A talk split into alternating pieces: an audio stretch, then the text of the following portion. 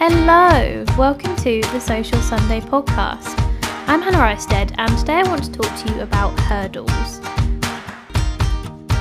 Now, this week I took my own advice that you might have spotted in my reel the other day, and I did something to get my motivation back. I went somewhere new and I worked there for the day instead of just being stuck in my office at home. I spotted Co Work Local promoted on our local radio station's Facebook page, and I decided to sign up to spend the day working from Fonmon Castle just down the road, where our friends actually got married a couple of years ago, and I walked their two dogs down the aisle. The castle was beautiful, and the desk was like a huge dining table with loads of chairs around it. But being somewhere new made me feel totally different and motivated again to do some writing and planning. You might have heard me mention a few times that my favourite phrase is opportunities multiply as they are seized. Well, this week I had an opportunity to meet someone new and it's inspired me to record this podcast. And who knows where this podcast will lead. So, this week, while I was at the co working space, I met a really lovely lady called Anita. She is a writer, she was finishing the first draft of her book, and we were basically wearing completely the same outfit blue jeans and a green jumper. And naturally, we got talking about books and marketing. The conversation that we had that day are the same as the conversations that I have two or three times a week with different clients and during inquiry calls for the six week marketing fix as well. I will pretty much suggest to everyone that I meet that they should be promoting themselves. And when they say no, that is it. Challenge accepted to change their minds. Not to toot my own horn here, but after a lot of umming and ahhing and coming up with different reasons or excuses, we'd got to the bottom of why she didn't want to promote herself online as an author. Half an hour after that, we'd got the Instagram account up and running. I really do feel so excited about getting business owners feeling good about promoting their business. So, what I thought I would do for this episode is talk about some of the hurdles that I hear, not just from the conversations on Tuesday, but also after the last few years, especially with working with businesses on the six week marketing fix, and how we can change our mindset around marketing our businesses. Most of these hurdles are things that we create in our own minds, and they aren't even necessarily true but they stop us from really believing in our ideas, being able to tell people about them, and most importantly, trusting that we can sell and make money from our businesses. Once you get past these, you're on track to make marketing simple and fun again. Okay, so let's kick things off with hurdle number one. I'm worried I'll look a fool. The problem with this hurdle is that it's true. You probably will look a fool at some point down the line when it comes to your social media and your marketing. When I post reels of me wearing lots of hats or Tom dressing up in my jumper to make a point about a newsletter, we both look a fool. But guess what?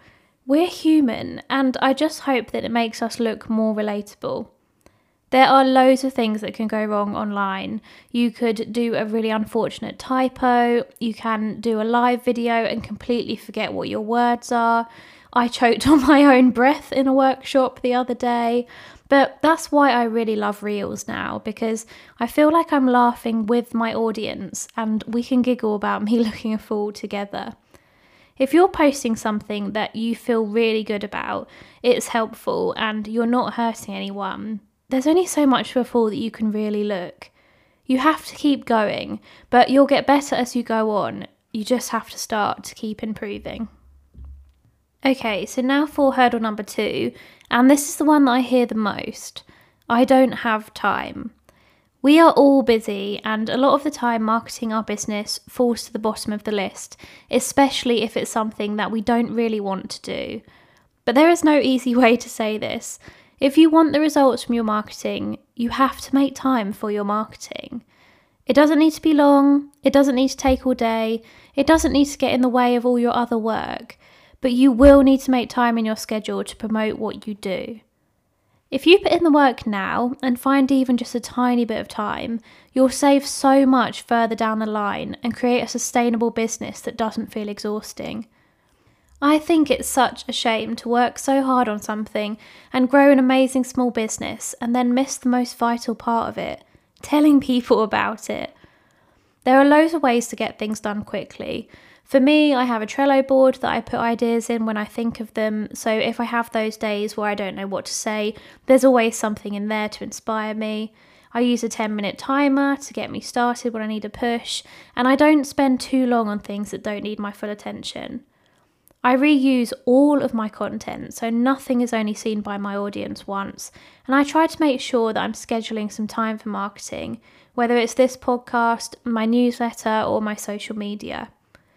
With the six week marketing fix, we look at where you're spending too much time and not enough time, so you can create a plan that works for you and your business.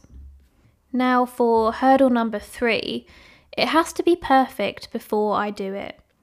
This hurdle is what stopped me from releasing the podcast when I'd recorded it and not months further down the line.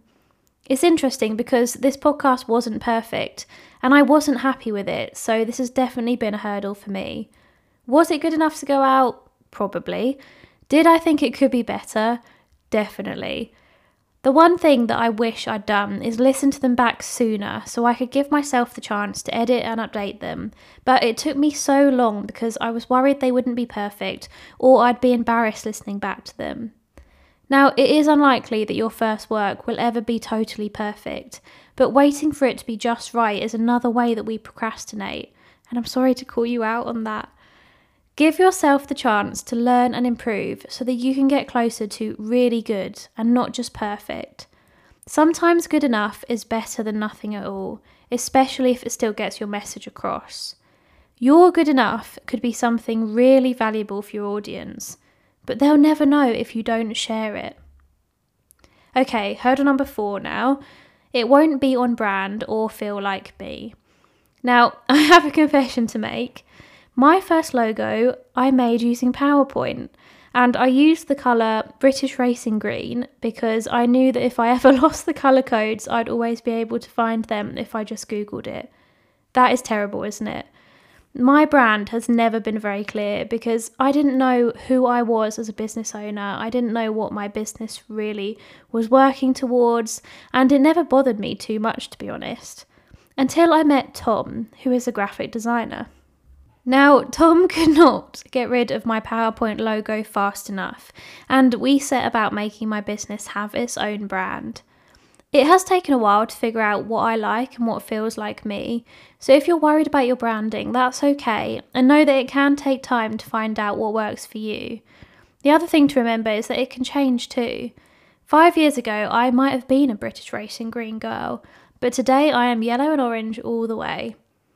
If visually you're struggling with marketing your business, ask for help. Get inspiration on what you do and don't like from Pinterest and start putting all those pieces together. Create a business that feels like you because it's so much easier to know what you're posting if you know it automatically fits with you and your business. Okay, finally, hurdle number five, the one that I've probably heard the most over the last few weeks. I feel overwhelmed. Now, it's all very well me giving you advice to help you with these last four hurdles, but if you're feeling overwhelmed, then it's hard to even hear that advice, let alone put it into action. Have a pause if you can, even pause this podcast if you need to. Put the kettle on and write down what you're worried about. Social media is only one part of marketing your business, so if you're feeling overwhelmed by that, take a step back and remove the pressure to post for a couple of days. If you're struggling with updating your website, ask for some help. If you just need to let it all out, call a friend and ask them if you can moan for a while. If you've got a creative block, which I do quite a lot, then get outside and take your notebook with you. And if you just can't get your head around how to move forward with your marketing, I am here to help. Running a small business is not always easy, but just remember you don't have to do it all, and surrounding yourself with people who can support you is really important. I hope you've enjoyed this episode. If you know someone who would love to listen to it, please share this podcast with them. Thank you so much for listening. Bye.